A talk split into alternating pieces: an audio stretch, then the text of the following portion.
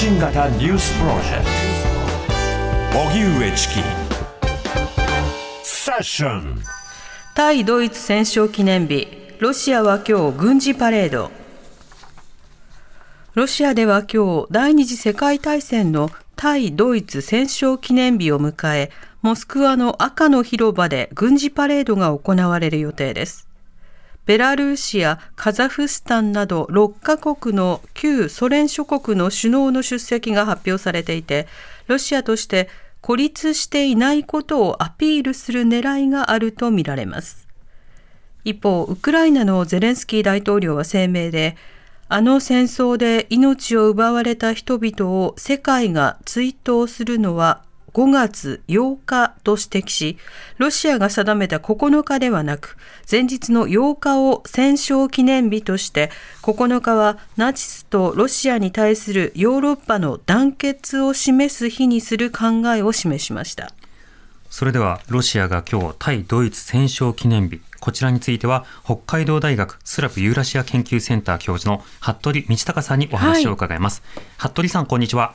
こんにちは、よろしくお願いします。よろしくお願いします。服部さん、さて、対ドイツ戦勝記念日、これはロシア国民の間ではどういった日と位置づけられているんでしょうか。そうですね、ズバリって1年で最も重要な祝日という位置づけなんですよね。あるアンケートによると、65% の国民が戦勝記念日が最も重要な祝日ということになってますので、はい、やっぱり重要性が高いということですね。で、昔は11月7日のロシア革命記念日が一番重要だったんですけど、はい、ソ連時代はですね、今は社会主義イデオロギーがなくなって、革命記念日もなくなった分、戦争に勝ったというですね、戦勝記念日こそがやっぱり一番重要だという意識はロシア国民の間に根強いですね。なるほど。ちなみにどの記念日が一番重要かという調査自体があるんですね。そうですね、戦勝記念日の後に続いたのは、新年ですね、はい、お正月というかそれが続いたぐらいで、圧倒的に1位が戦勝記念日でしたね。なるほど。この記念日、政権にとっては国威発揚のチャンスということにもなるかと思いますが、この動きはいかがでしょうか。はっきり言って国威発揚というレベルを超えてですね、はい、もう完全に国家宗教ですね、これは。もう我々が人類をですね、ナチスドイツを魔の手から救ったっていうのが、もともとそうだったんですけど、特にプーチン政権になってから、ロシアの国家イデオロギーの中核みたいになってるんですよね。で、厄介なことに、それが、我々が魔の手から人類を救った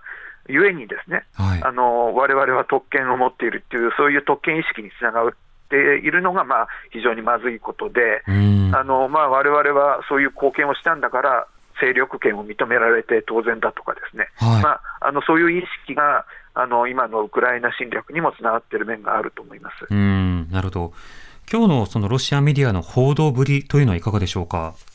そうですね、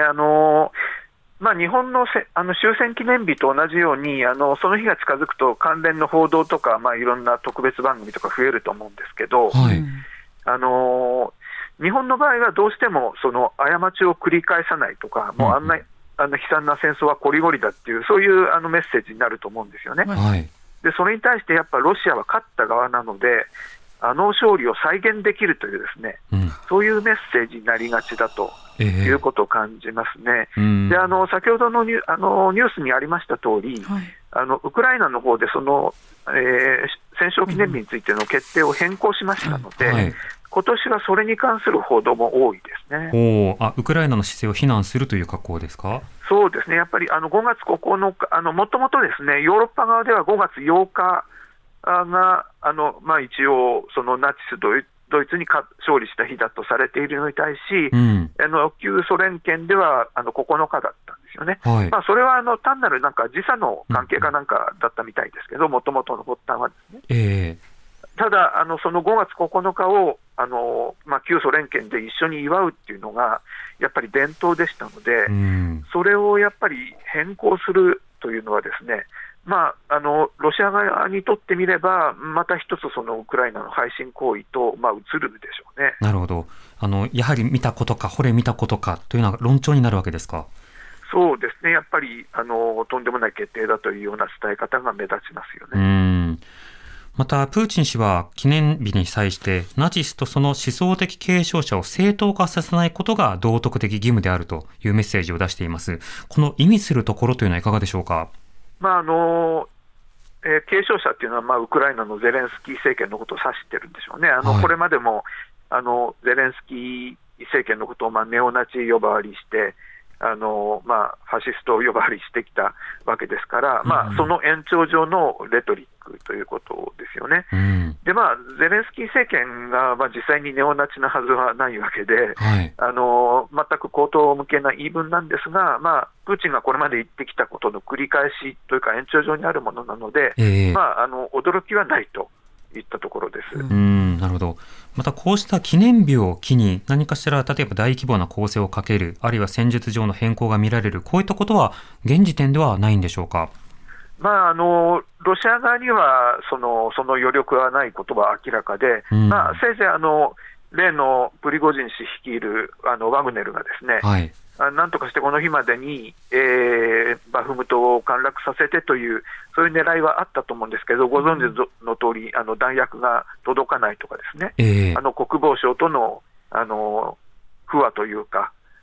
風通しの悪さで作戦もうまくいってなくて、犠牲ばかりが増えて、前進はしてるみたいですけど、バ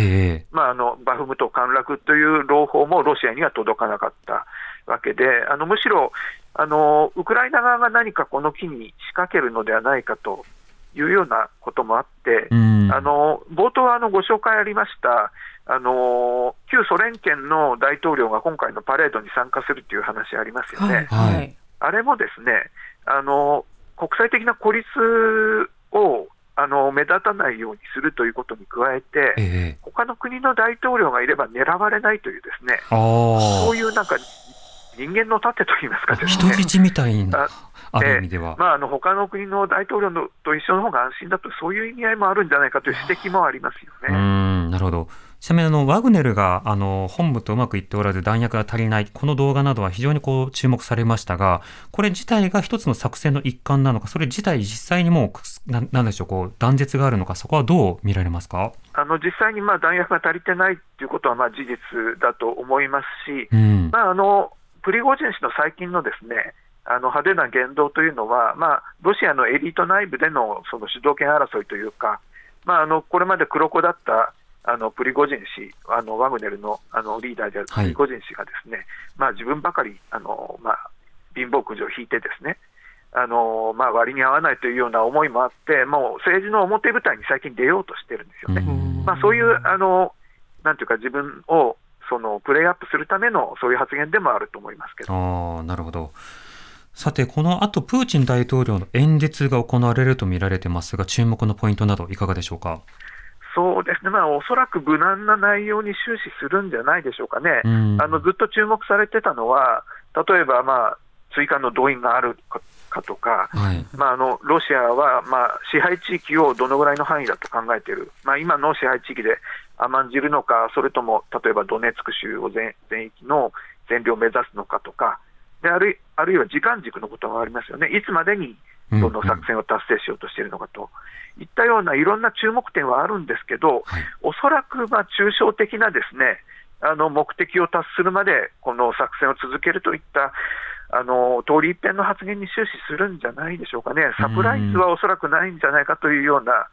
見通しを私は抱いています。なるほど。実質上去年のスピーチのコピペのような仕方になるのではないかということですか。そうですね、具体的なことを言ってそれを実現できないと、やはり政権の失態ということになるので、抽象的な発言に終始するんじゃないでしょうかね。なるほど。いずれにしても昨年との比較と、そして今後の振る舞いなどを見ていきたいと思います。服部さん、ありがとうございました。はい、ありがとうございました。北海道大学スラブユーラシア研究センター教授の服部道孝さんにお話を伺いました。 TBS Radio 発信型ニュースプロジェクトセッション。